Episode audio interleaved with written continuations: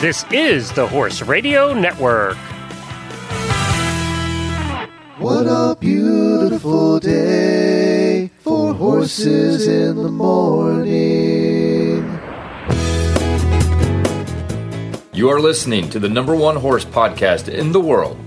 Here is your entertaining look at the horse world and the people in it.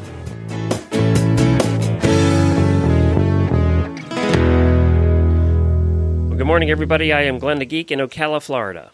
And I'm Karen Chaton from Gardnerville, Nevada, and you are listening to Horses in the Morning on the Horse Radio Network for May 10th, episode 2930. Good morning, Horse World.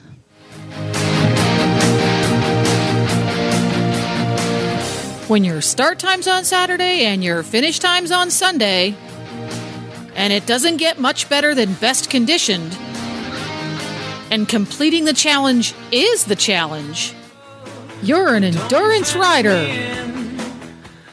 Well, good morning, everybody. Thank you for joining us on the sec- second Tuesday of the month. And we have Karen back with us after an exciting weekend all around in the horse world. Definitely. And uh, even in the endurance front. So I'm so excited about this. Tell us who we have coming up on today's show. Today we have 11 year old Mia Moore, who just won the Biltmore 100 mile ride over the weekend. Okay, It let's was stop an- there. Uh-huh. That's 100 miles on a horse, and she's 11 and won the race. And that one's a well attended race. That's not like a, you know, a little race in the country. Oh, and she also rode a 50 mile ride and completed the day before that. Do you know what I was doing at 11? It wasn't anything like this. oh God. You were playing miniature golf. yeah, I was probably playing the early, early, earliest. No, we were outside playing in the yard. I mean, we weren't doing any Uh-huh. of this. We were Yes. probably playing kick the can, you know, in the alley behind the house. Uh-huh. we certainly weren't riding 150 miles in two days in the crappy weather. Right. All right, she's coming up. Who else? Uh, we also have Erin Grogan, who is going to tell us what it's like to volunteer at a 100 mile ride. And I have my endurance tip on what to pack in your endurance crew bag. And we have Mia's sponsor coming on too. Uh, Sarah Marie Arthur is going to be here. Right. And, you know, let's uh, talk a little bit. Let's remind everybody if we have a lot of new listeners who maybe don't know, but what is a sponsor and why do kids have them? Right. So in the United States at AERC Rides, the sponsors or sponsor the uh, junior riders until they, um, if they reach 14 and have a certain number of rides under their belt, I think it's around 800 or so, they can get a letter from their um, their parents can request with AERC to get a letter so they can ride unsponsored. Otherwise, until they're 18, they need to ride with a sponsor which is an adult that they need to stay within about a minute of each other on the trail at all times. And that way the junior has the sponsor with them all day long to help make sure they you know follow the trail correctly and get through all the vet checks together and that sort of thing. And you know sometimes during a ride uh, the sponsors can change if one happens to get pulled or something then another adult can step in and take over sponsoring the about that juniors because, yeah, the sponsor's horse gets pulled. You know, then what do you do? Mm-hmm. Yeah. yeah yeah Well, that's So- that's that's cool. And so, really, your your sponsor is very dedicated because they have to stay with that junior all day, no matter what happens. Right. Yes, there's a certain amount of responsibility. You know, you a good sponsor will learn that, you know, you can't go any faster than the slowest horse in your team, whether that's your horse or the juniors or if you're riding with more than one junior. So you have to be able to um y- you know, I think I've sponsored juniors quite a lot over the years and the one thing I I think it's been really beneficial for me is you learn how to read other people's horses cuz you need to um, be aware, especially if the junior's kind of new and they're also learning. You need to be, you know, conscious and aware of how not just your horse is doing, but how your junior's horse is doing, and also how your junior is doing.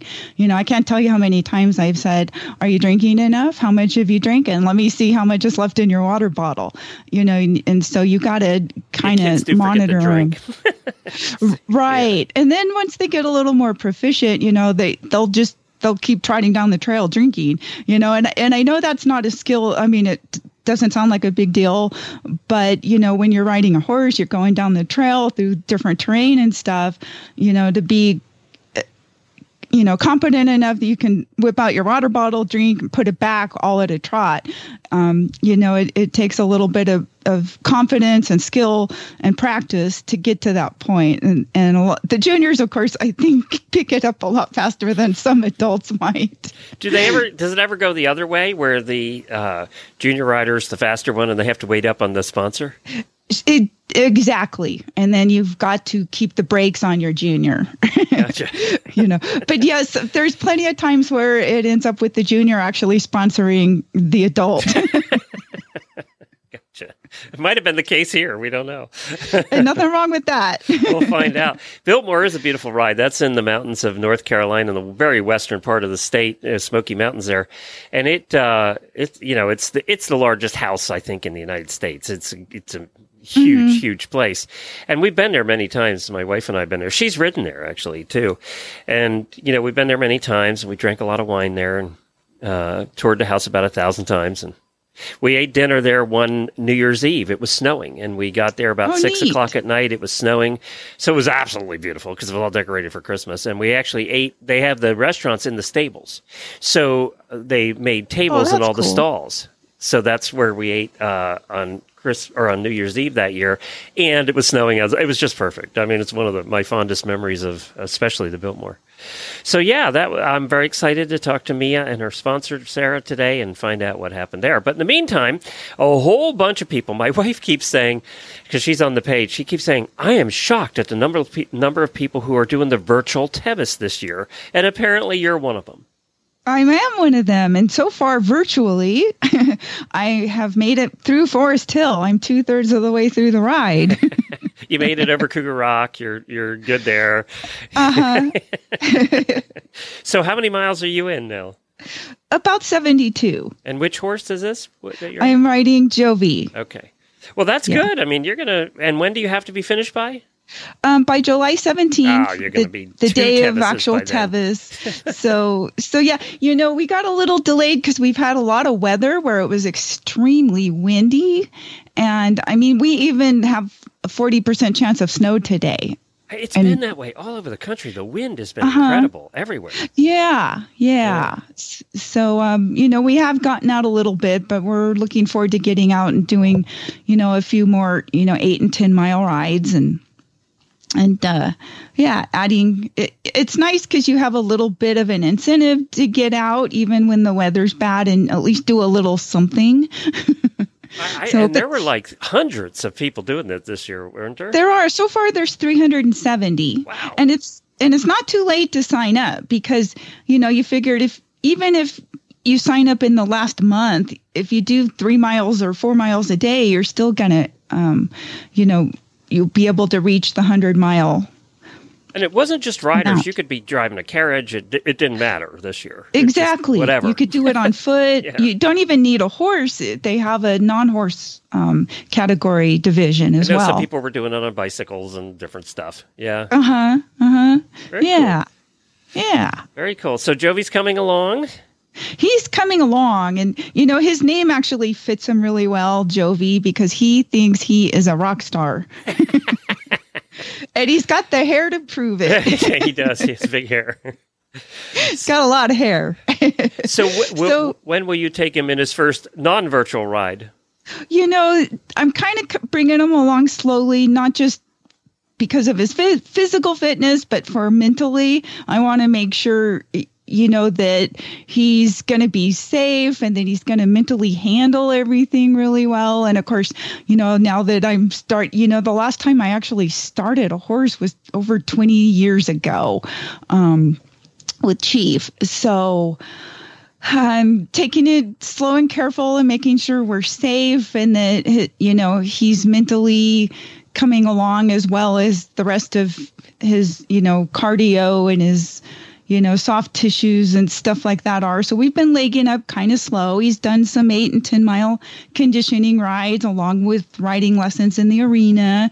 And I've been working on desensitizing him to stuff. So the walks around the neighborhood when it's been, you know, 30 mile an hour winds have been wonderful for him because he gets to see stuff blowing. He gets to see the windmills whirling and all the noise and and things like that fluttering and blowing up at him and things like that so it's been really good so we'll we'll see i'm hoping that you know maybe by the fall of this year we'll both um, you know be ready to go so we'll see i bet you you're itching too it's been been a while for you it this has. is probably your longest show break in a long time. Oh, for sure. Yeah. Definitely. Yeah, it's been a while. And then, of course, you know, COVID and everything just really uh, messed things up. But people are getting back to riding. This last weekend, there was also the Cache Creek ride in the West region, and they had over 200 entries. Wow.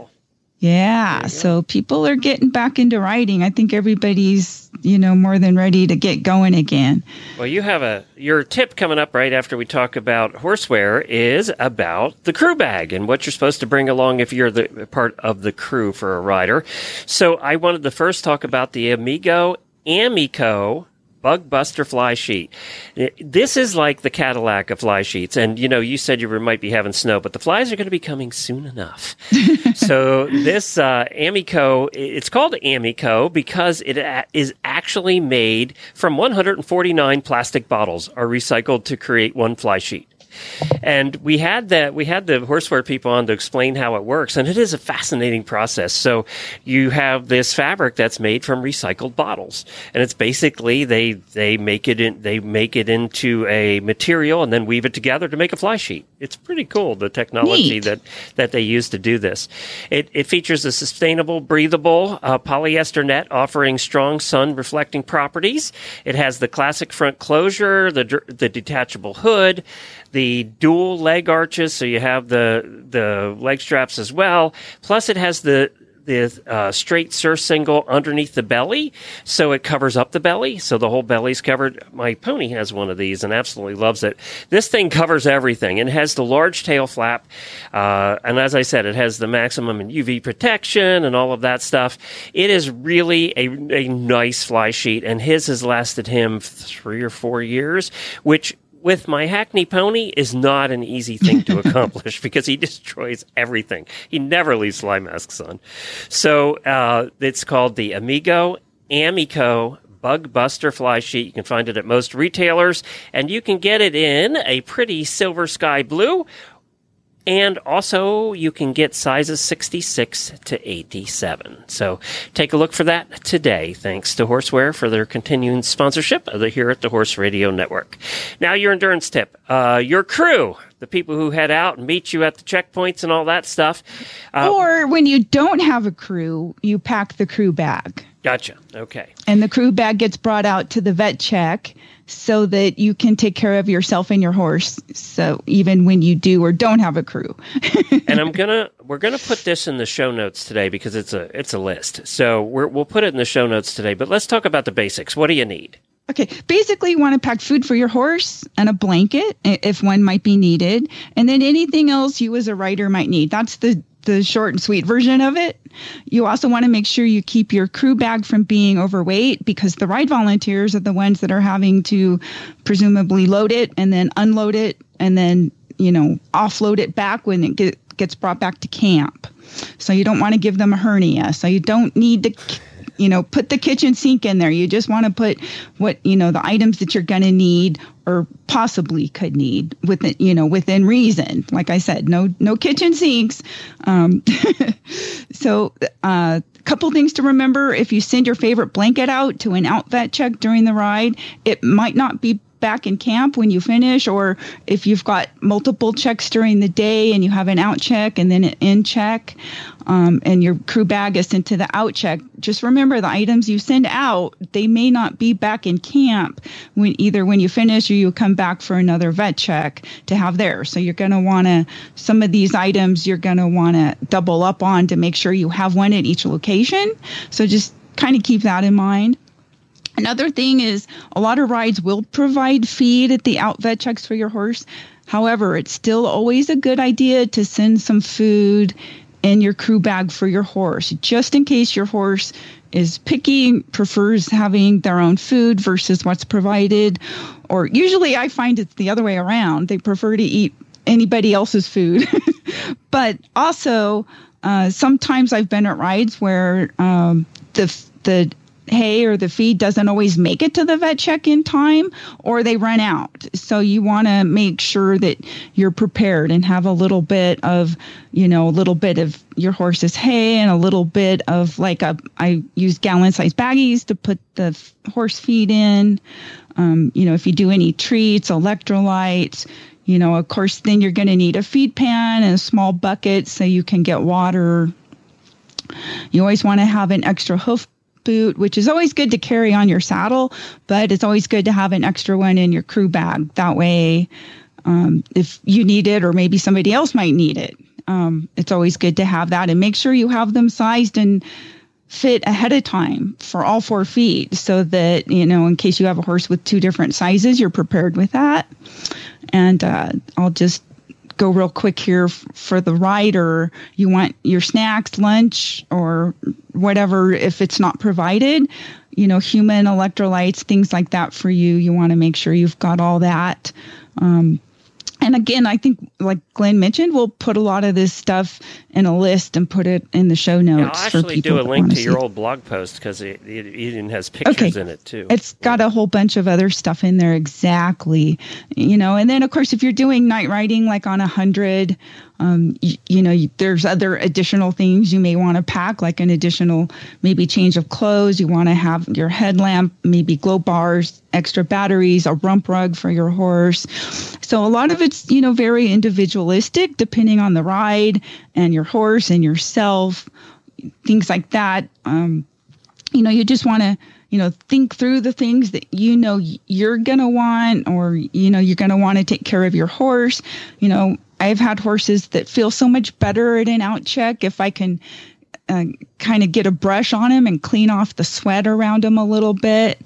That always makes them feel better. And it also helps uh, attract the bugs a little bit less, which is good. So, you know, consider maybe throwing in a brush or, or something for helping cleaning up your horse. And then one final thing for riders doing multi-day rides a lot of times there'll be a center spot in camp with a trailer where you bring your crew bag and drop it off and then pick it up. So each day it's easier to just simply re-add any horse feed that got used up and bring it out to where you know the middle of camp where the crew bag is and just put the new stuff add it to it rather than drag your crew bag back and forth well, thank you for that, Karen. And as I said, we'll put a link to her old blog post in there in the show notes. So you can just click on that and check out the complete list. Also, a bunch of pictures that she had in there as well. Well, before we get to our first guest, we have Kristen here from the Distance Depot, like she is every month. And today we're, you know, you were talking about what you need at vet checks and the everything that needs to be packed for that. Well, you also need some hay bags and some gear bags, right? Absolutely. So when we decided we were going to talk about organizers and hay and gear bags and that sort of thing, I thought, how do I find that on my website? Websites are always fun to navigate uh-huh. when you start looking for a particular thing. So the best suggestion I would have as far as our website goes is to scroll down on the left-hand side navigation menu to the horse, trailer, and truck category, and then in that category, you'll see the horse trailer uh, slash truck accessories. There, you will find, you know, all of our hay bags, all of our organizer bags, um, hay and gear bags, um, rolling bale bags, bale carriers, all kinds of great things. But that's how you would probably best find the biggest assortment of these items because we have a lot of them. Um, so we do have for crewing um, the Cashel gear and crew bag, which is a pretty good sized bag. It would hold blankets, it would hold some hay, you know, your electrolytes, all kinds of stuff. If you had to take it or send it out, um, you know, if you didn't have crew, and also if you had crew, um, just a great way to organize everything. The other style of bag, which will ultimately go away, unfortunately, because these are awesome bags, um, are the Easy Care Deluxe Hay and Gear bags. And um, again, it's a little bit smaller, but carries a flake of hay. You can, in a separate compartment, put ice boots, blankets, you know, jackets, whatever you need to do. And today, for the first time, um, we're going to offer an exclusive discount on the Easy Care Deluxe Hay and Gear bag. So um, it will be, we'll offer 15% off. Just use code BAG, all capitals, for bag 15. So no spaces, all capitals, B A G 1 5. And the code will be good um, for your listeners today and tomorrow, all the way through the 11th. So anyway, some good hay gear bags there. And um, Karen was asking about what sort of trailer door organizers we have. And um, we have manger so the little short doors in the front of some of the trailers with the living quarters, we have the little manger organizers that go in there. We've got full length organizers to hold your fly spray, your brushes, polo wraps, electrolytes, medicines, um, half door organizers, and um, by nice brands, Cashel and Professional Choice mm-hmm. um, makes makes both of these um, styles and you know, all kinds of other things for your trailer as far as trailer bar window screens, um, so that when you're going down the road and it's super hot, you don't have to worry about, you know, helping to, um, they help to keep the flies, out, you know, or bugs, bees from zipping in and um, hitting your horse. So, but still able to keep it cool in there. Um, and of course, a huge assortment of hay bags, nibble nets, um, the Trail Rights mesh hay bag is super popular, and slow feeders of, of various various brands. But all kinds of good things on this on this page you'll find. Right, you can never be too organized. I've seen your trailer; it's very organized. So. Yes, it's it's great having those door organizers. They're fantastic for stuff. Yeah, and they hold a yeah. lot. I mean, they really, you can really pack quite a bit of stuff in there. You can, and I like, you know, that they have the the pockets are made out of mesh, so when you take stuff out, you can kind of, you know, hose them down to clean them, and then put your stuff back in. That's what I do, and that yeah. works really well. Yeah, yeah these are and great. Hair or sand, it, it, falls through; it doesn't get all stuck in there. So yeah, mm-hmm. they're really nice, and you can see through them too, which makes it nice. If you've got a lot of pockets filled with all kinds of things, it's easy access. Right. And I see you can embroider and customize, put your name on some of these items. Yes. So like that Hay Gear bag by, by Easy Care is a popular item. I will say we only have two green ones left because these are going away. We have 129 of the navy. So plenty of the navy left, um, but we are offering that special code on that. But yeah, absolutely. You can choose to embroider, put your farm name or your name just so that it's easily identified um, you know, or your horse's name, whatever you like on there. Mm-hmm. All right, so it's or the Easy Care in the morning. Easy Care Deluxe Hay and Gear Bag, and what's the coupon code again? B A G for bag one five. No spaces, all capitals.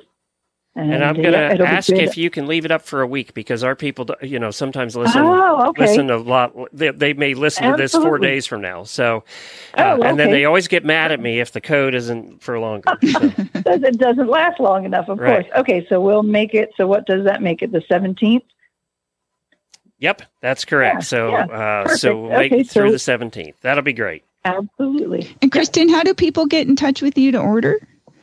Um, they can visit us at the website, which is www.thedistancedepot.com, or give us a call toll free 866 863 2349. Terrific. Thank you. Well, as Kristen said, there is a discount code on the Easy Care Deluxe Hay and Gear Bag, which is normally priced at sixty-seven ninety. You can get fifteen percent off, but I talked her into changing the coupon code to HRN. So you have a week from today, which is the tenth, and use the coupon code HRN like all of our other coupon codes, like we use everywhere, and then you'll get that fifteen percent off. So that's a good deal. And uh, who doesn't need another hay or gear bag? You can find it over there. And Care is good stuff. And now we're going to get to our guest. Uh, it's so funny because I wrote to you probably about the same time that you were already writing to the guest.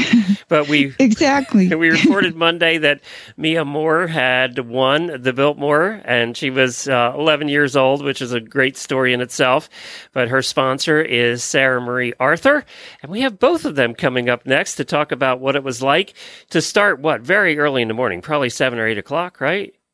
Uh, earlier. earlier and then end at 340 345 or something am holy crap that's a long That was day a long day. and that's the them. winner that means everybody else came in behind that so almost 24 hours for almost everybody on that ride Well, good morning, Sarah and Mia. Thank you for joining us. We're so excited to have you and to get to talk about your Biltmore 100 mile ride this weekend.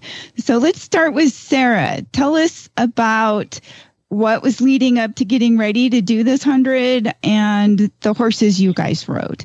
Well, Mia and I have been endurance riding together for a little over a year now, and we both happened upon this wonderful opportunity thanks to a friend of ours named Heather Wilkerson.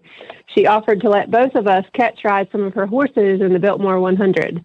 And neither of us have ever done a 100 before, but we've been doing back to back 50s and thought we would uh, jump on the opportunity. And so glad we did.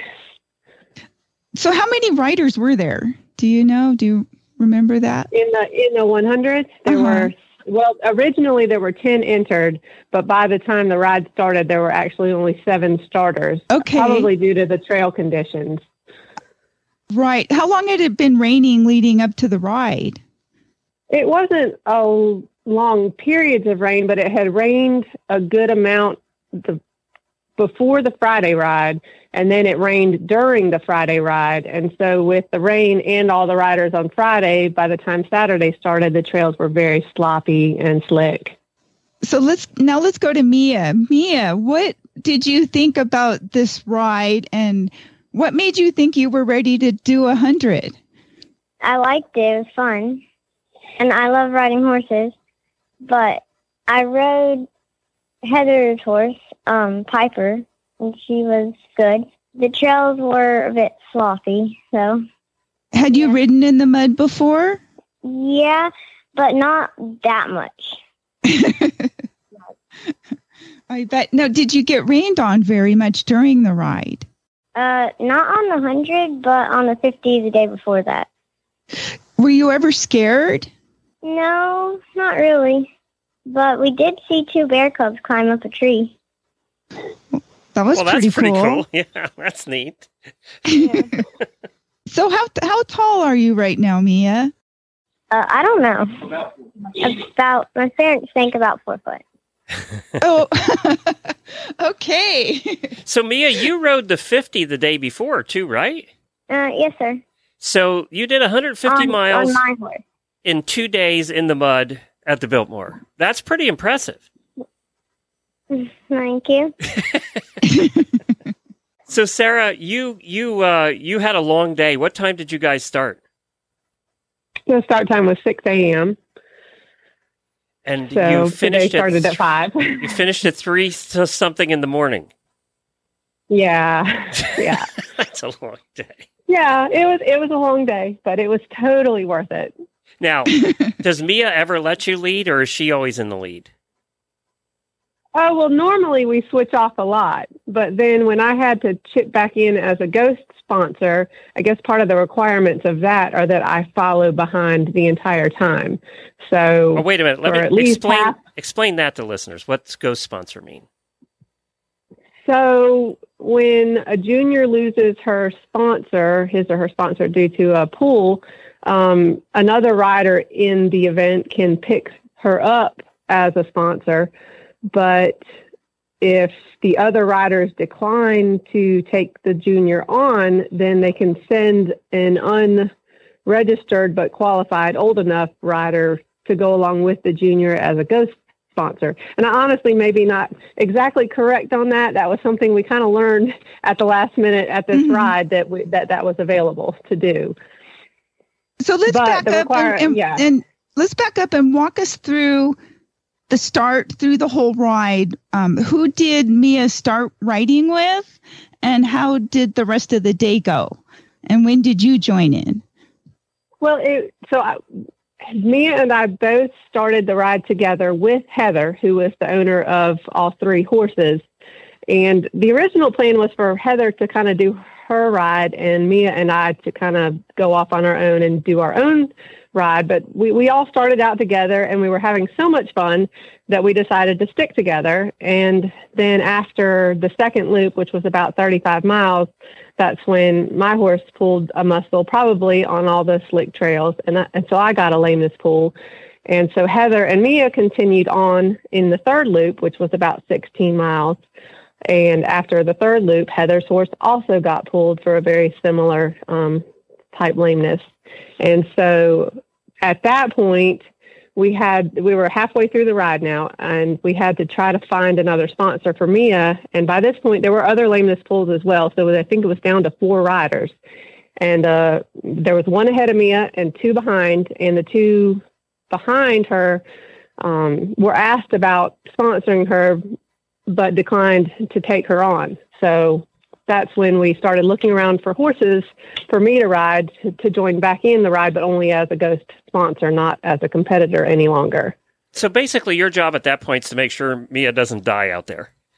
Um, and that she gets back home. Yeah. Yeah. Okay. yeah. Well, yeah. And get eaten by the bear. Yeah. Her mama. yeah. Exactly. Exactly. So, Mia, is there anything that scares you on these rides? Is there anything where you're going, oh, I don't know if I like this? Uh, not really. Well, you're just fearless. she is. so, Mia, what she's was a your blast? She's an absolute blast. But by the way, she's, she's making all the adults nothing mad right her. now who are terrified uh, when they I ride know. at the side of cliffs. You know, it's like so Mia? She What wants was do it all. what was your favorite part of the ride, Mia? Uh, riding in the dark. You, you like that, huh? yes, ma'am. And I should chime in that she did not want to cut her headlamp on. The only time she would cut her headlamp on is if we had to see where which direction the arrows were pointing. So, do you Oh, trust good. your horse that much, Mia? Mm, yes, sir. Just let them take you for the ride, huh? Mm-hmm. Do you ever get sore? You rode 150 miles in two days and probably didn't sleep much. Did do you ever get sore? I was a bit sore. Yeah, I bet you were. I bet you were. yeah, but I bet she recovered a lot faster. How how Yes. about you, Sarah? How did how did How do you, recover? recover? Yeah. Oh, I'm doing good. I'm ready to do another as soon as possible. Both of us, really. We we loved it. Okay, so finish for us what happened after, you know, now you're over halfway through the ride and you were looking for another horse. So how did the Um, second half go? Uh, so a, a wonderful friend of ours named Jim Jurassic let me ride his giant standard bred gelding for the next 18 mile loop, and um, and we just continued on. At that point, I, I after that, so that was the fourth loop, and then the fifth and sixth loops, um, someone donated a, a cute little quarter horse named Max for me to ride the last 30 miles. And we just trucked along. Um, the two riders that were behind Mia, um, they had been like 30 plus minutes behind us, but um, after we had to wait for them to kind of turn down the opportunity to sponsor me, they they kind of followed behind us for the whole rest of the ride. But I think they respectfully let her keep her placing um, rather than try to pass her, which I, I thought was really nice. And um, then all three of us ended up passing the front runner, uh, who towards the end of the ride ran out of gas. We actually came up on her on foot in the dark.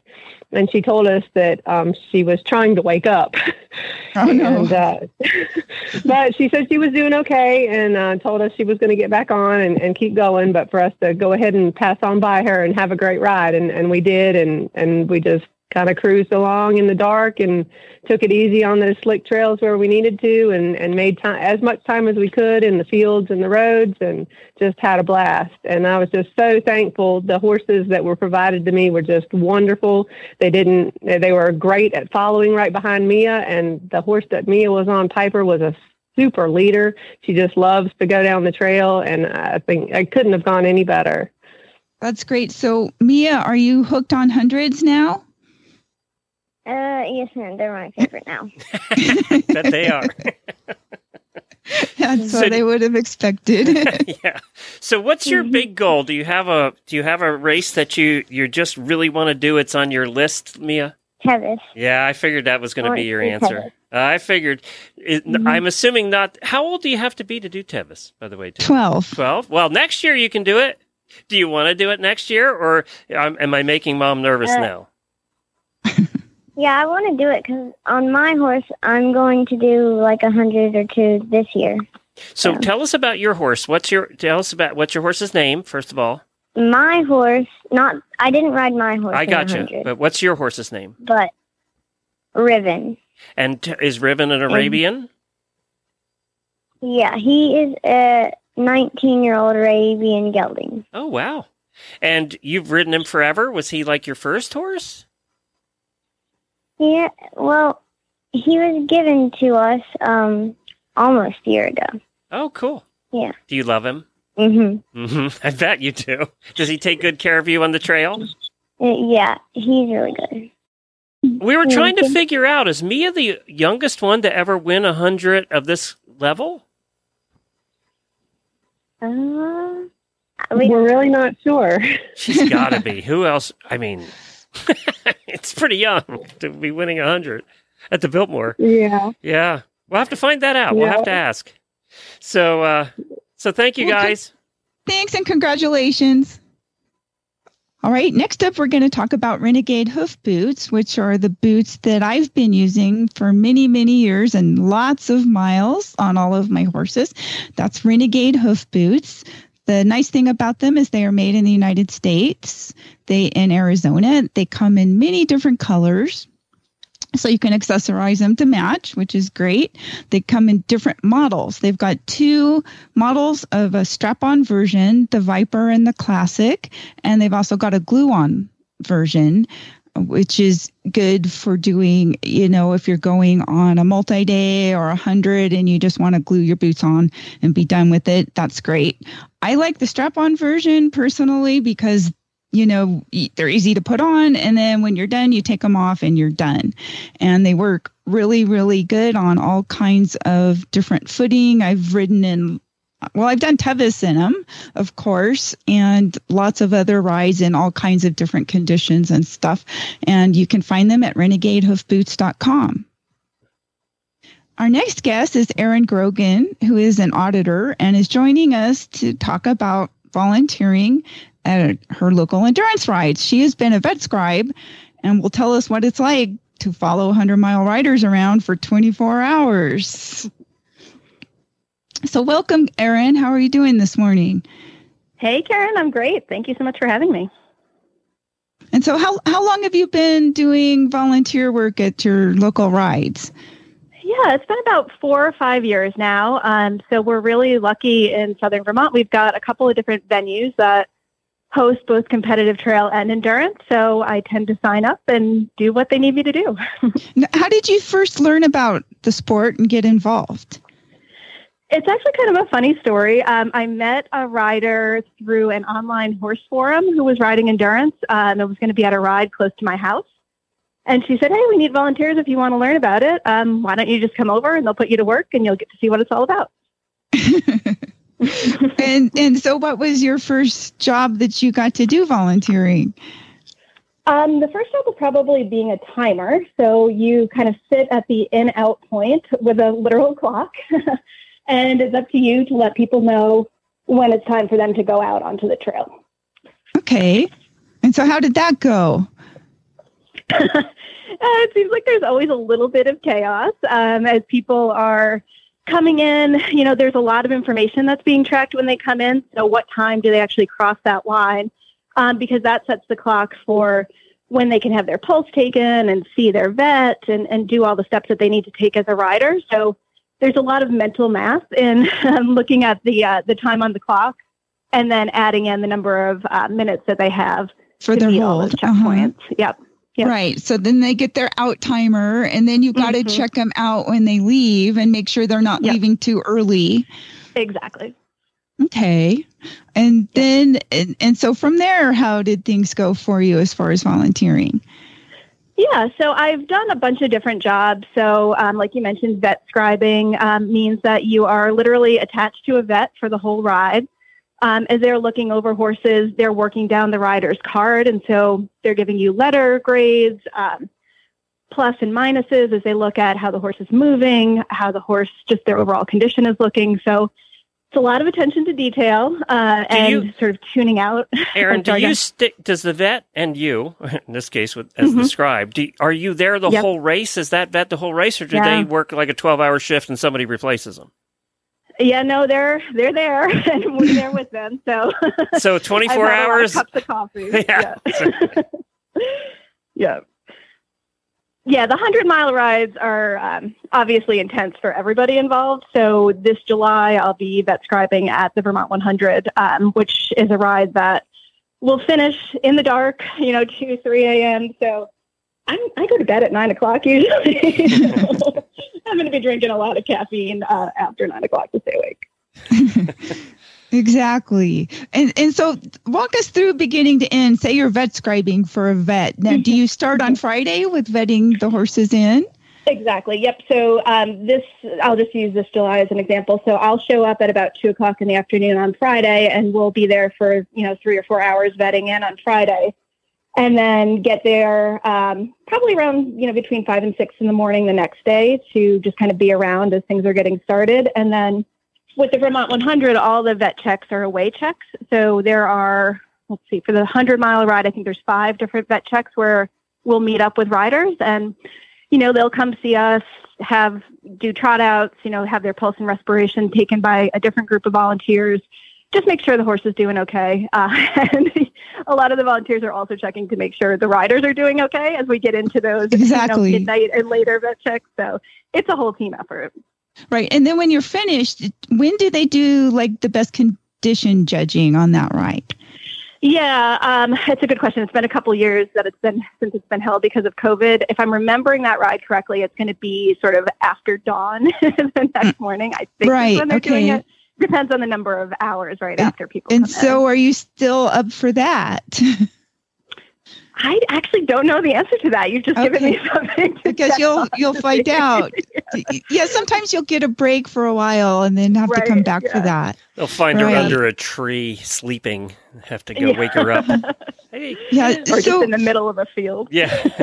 so what have you learned from vet scribing, watching all the horses and listening to the vets? You know, everybody says that if you want to learn how to be an endurance rider, you should volunteer. And I would totally agree. So I, I would describe myself as a wannabe endurance rider. I have done some intros and a lot of pleasure rides, but hopefully my horse and I will step up to an LD this year. But seeing just the variety of shapes and sizes and breeds and ages of horses come through the vet check, I mean, you, you really do learn to hone your eye to watch how a horse is moving um, have learned, you know, the basic vital signs of a horse, you know, because that's just a part of it, everything from temps to respiration rates. Um, and just seeing, you know, when is lameness a real problem and when is lameness maybe just part of how a horse is. If they vet in and they have kind of a funky way of moving, that's noted, um, but it's not necessarily something that's going to affect the horse's ability to compete. Um, and, you know, everybody, riders, vets, volunteers, everybody cares about that horse being happy and healthy and sound at the end of a ride. So everybody's making good decisions for the horse all along the way. And I think that's probably, as a scribe, you're just hearing all the different trade offs that riders are making as they're talking with the vet and trying to figure out the best plans for their horse. But it's always all about the horse, which is, I think, the greatest thing about this sport. Right. And I understand you just volunteered at a ride this past weekend. How did that go? I did, yeah. So this um, this was hosted by an organization in Vermont called Verta, which um, hosts both CTRs and endurance. So it was the first um, endurance sanctioned event for this season uh, in Vermont. We're we're still just getting into shape. So some people have been south for the winter and got to ride a little bit more than others. But um, this had a 30 mile option and a 50 mile option. Um, and I was doing some timing at this event um, and also ended up jumping in to help. There was a, a new ride manager this year, so just kind of helped him with random things that needed to be done throughout the day.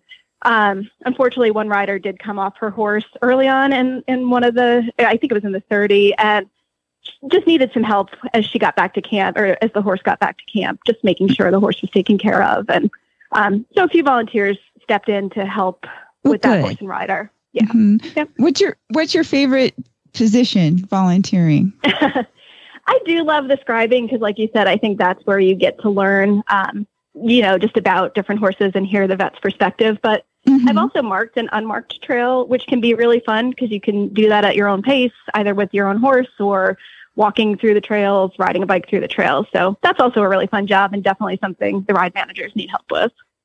And do you have any advice for listeners that would like to volunteer? How do they get in touch? Yep. So I would say if you have an endurance club in your area, even if you're not going to ride, it's still a good thing to join the club. You know, you'll get invited to the social events and the off season events and, and get to meet a lot of the people who are Mhm. riders and other volunteers. Um, every AERC ride has their ride manager listed on the website. So if you email them or find them through Facebook, um, everyone will find something for you to do. and so I think um, I I tend to be kind of an organized, uh, on time person, and it's really good practice to just go with the flow and realize like, sometimes Right, you things learn- happen. Flexibility, things happen. Yes. yeah, totally. But yeah, in all seriousness, if you're brand new and you want to learn what endurance riding is like before you even show up with your horse, um, this is such a great way to do it. You meet the riders in your local area, you meet the vets and other volunteers, and you know if you just are quiet and listen, you will hear all kinds of stories, you know, from the past decades of endurance riding, Uh-huh. and that's really what helps you get prepared to go out there and try it yourself with your horse. Exactly. Yeah. And there's always that rider that could use a little extra help, Mm-hmm. you know, at the Yep. vet checks. Like if somebody could maybe trot their horse for them or hold Yep. them or, you know, Yep. g- get them, fill up their water bottles or whatever. Or just you finish know, the there's- ride for them. Be great. Even just holding somebody's horse when they're getting mounted back up after a hold, you know, I mean, most endurance horses are old pros at this. They're used to people getting on and off them. But when everybody's a little bit amped up and it's exciting, you know, just being the person to stand at the front of the horse and say, you know, we're all good here. Like, give your person a couple seconds to get on and off you go. I mean, there those little things telling a rider to have a good ride or that they're looking good, even if they might not be feeling good. I think those are just ways to really support people as they're getting back out on trail. Look, Mia outlasted two sponsors on the Biltmore ride. She she, she she she went through a lot of people on that ride. Keep up with me. Glenn, it's a little bit embarrassing when a, an 11 year old can finish a 100 mile ride and I'm like out there trying. to get she did a a 50 the day before. It's like I know. it's I know. nuts. Kids are resilient. Yeah, that's true. They bounce too. We don't bounce as much anymore. So, Erin, Well, we, what would you say is the easy job? So somebody's a little intimidated to mm-hmm. go volunteer. Yeah. They want to volunteer and but Yeah. what what should they do first as a volunteer? I think timing is great. Usually you're paired up with at least one other person, if not two other people. Um, marking trail is also something you can do at your own pace before and after the ride on marking.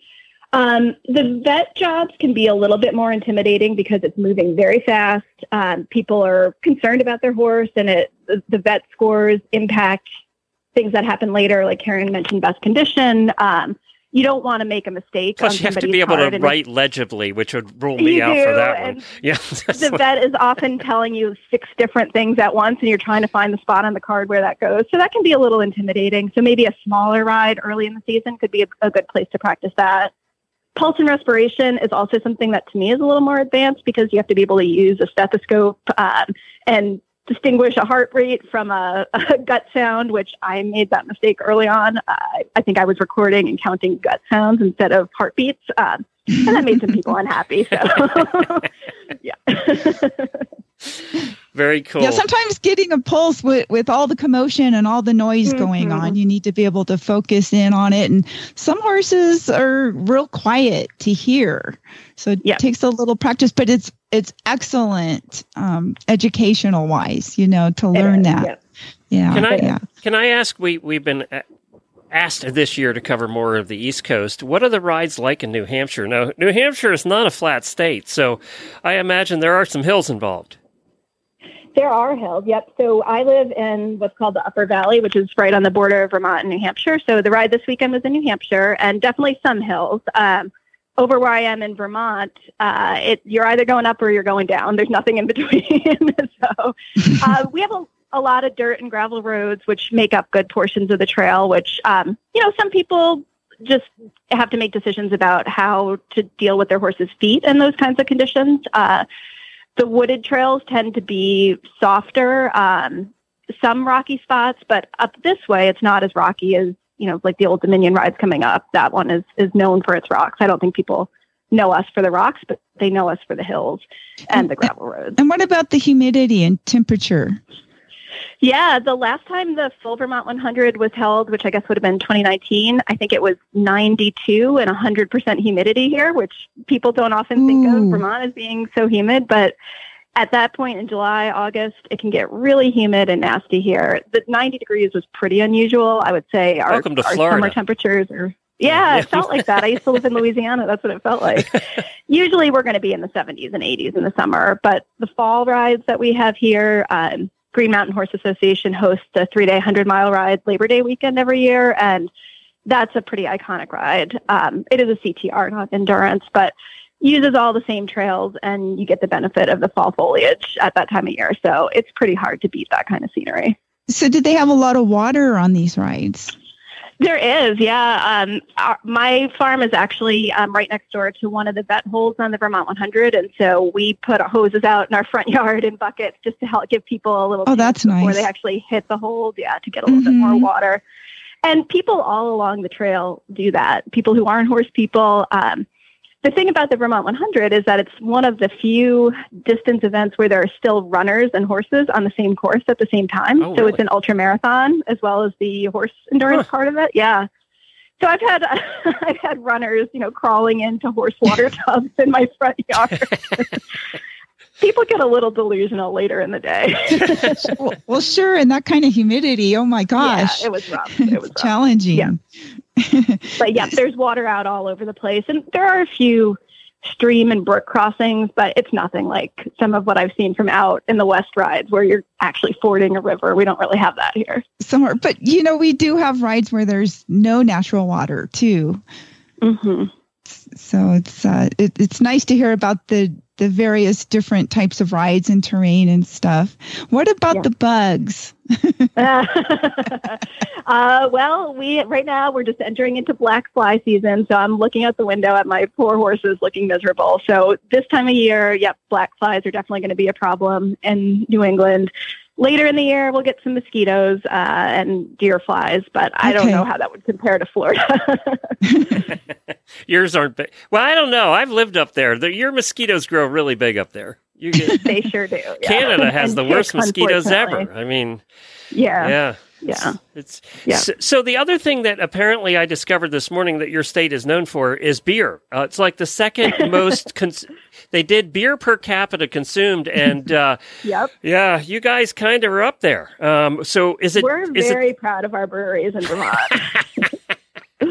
And apparently of drinking the uh, beer that comes out of the breweries in Vermont. That And I'm in Nevada. I feel left out. Why aren't we the beer, or, or are we the beer capital? Of the No, it was like Minnesota, I think was Oh. or something like that. It was. I was surprised. I was just surprised that uh, you guys up there in Vermont were were right up there. Yeah, well, we have those long, dark winters, so You must be do proud. during the winter. yeah, I, I do appreciate our local brewing scene, and I have been known to support it, so I can't lie. good. Well, Erin is an auditor, and she's just going to hang around for a li- couple minutes here for the post show. So, uh, thank you for doing that, Erin, and thank you for being on the regular show with us. We're going to do a post show today. Karen and I have something we want to talk about that's just kind of fun for us, if nothing else. But where can people find out about uh, what's going on with the AERC and and the calendar? Okay, go to aerc.org and you can click on the ride calendar and then look for rides in your area by region or by state. And that's how you can find rides that are coming up in your area that you can go and volunteer at or even just go and watch if you're not quite ready to jump in. Um, you know, you can go and hang out. But I'll tell you what, most ride managers are going to really appreciate having a little bit of extra help. Very good. And we can find all the links and everything for today's show. Just go to horsesinthemorning.com and look for today's episode, and you'll find all the links there, or right there in your podcast player. Just scroll left or right or up or down, depending on the player, and you'll find all the links right there as well. You can find all the past episodes of Endurance, and we found out today that there's a couple people that did this. They went back and listened to all the past, past episodes. God bless you. Go to horsesinthemorning.com and scroll down the middle of the page till you see the Endurance banner. Click on it, and it'll take you to all the past episodes. Most of them that are really old, the only place you can listen to them is right on the website because they're not even on the players anymore. We've been around too long. I So- know. a long time. Yeah. So, Karen, thanks a bunch. And where can people find you on the Facebook? Um, yes, just look for NV Endurance Rider. NV Endurance Rider on Facebook. Thank you all. And hold on, auditors. We'll be back with you in just a second. Jamie and I will be back tomorrow.